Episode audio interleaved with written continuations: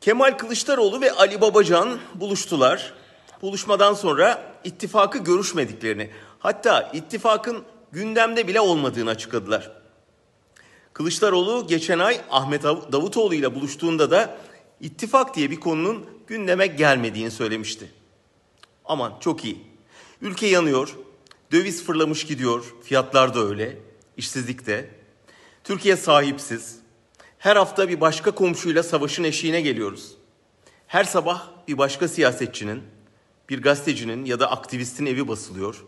İnsanlar her gece acaba yarın sıra bende mi kaygısıyla uyuyor. Bu arada her anket çalışması, her kamuoyu araştırması bu iktidarın hızla oy kaybettiğini ve AKP'nin devrinin sonuna geldiğini gösteriyor. Bütün bir ulus gözünü muhalefete dikmiş, bir araya gelip bu zulme son versinler diye yapacakları bir açıklamayı bekliyor. Onlar mı? Belli aralıklarla birbirlerine nezaket ziyaretleri yapıp aman sakın yanlış anlaşılmasın ittifak filan yok diyorlar ısrarla. E bu umutsuzluğu yaymak için basın toplantısına ne gerek var ki? Hükümetin artan baskısını, ekonominin nasıl savrulduğunu öğrenmek için bizim Kılıçdaroğlu ve Babacan'ın açıklamalarına ihtiyacımız yok ki. Onu biz de görebiliyoruz. Hatta onlardan farklı olarak bizzat yaşıyoruz da.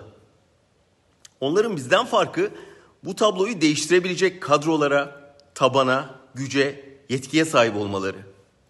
Bunu yapmıyorlar.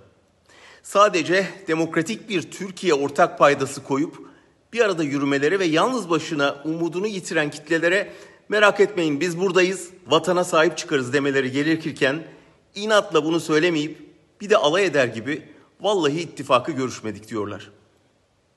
Madem bize verecek bir hayırlı haberiniz yok, nezaket ziyaretlerinizi evden eve ya da kapı arkasında yapın. Birlikte gür bir ses çıkarana kadar bari bu halkın umuduyla oynamayın. Yarın çok geç olursa da bundan size çıkacak faturayı sakın unutmayın. Hadi size iyi ziyaretler, hayırlı nezaketler.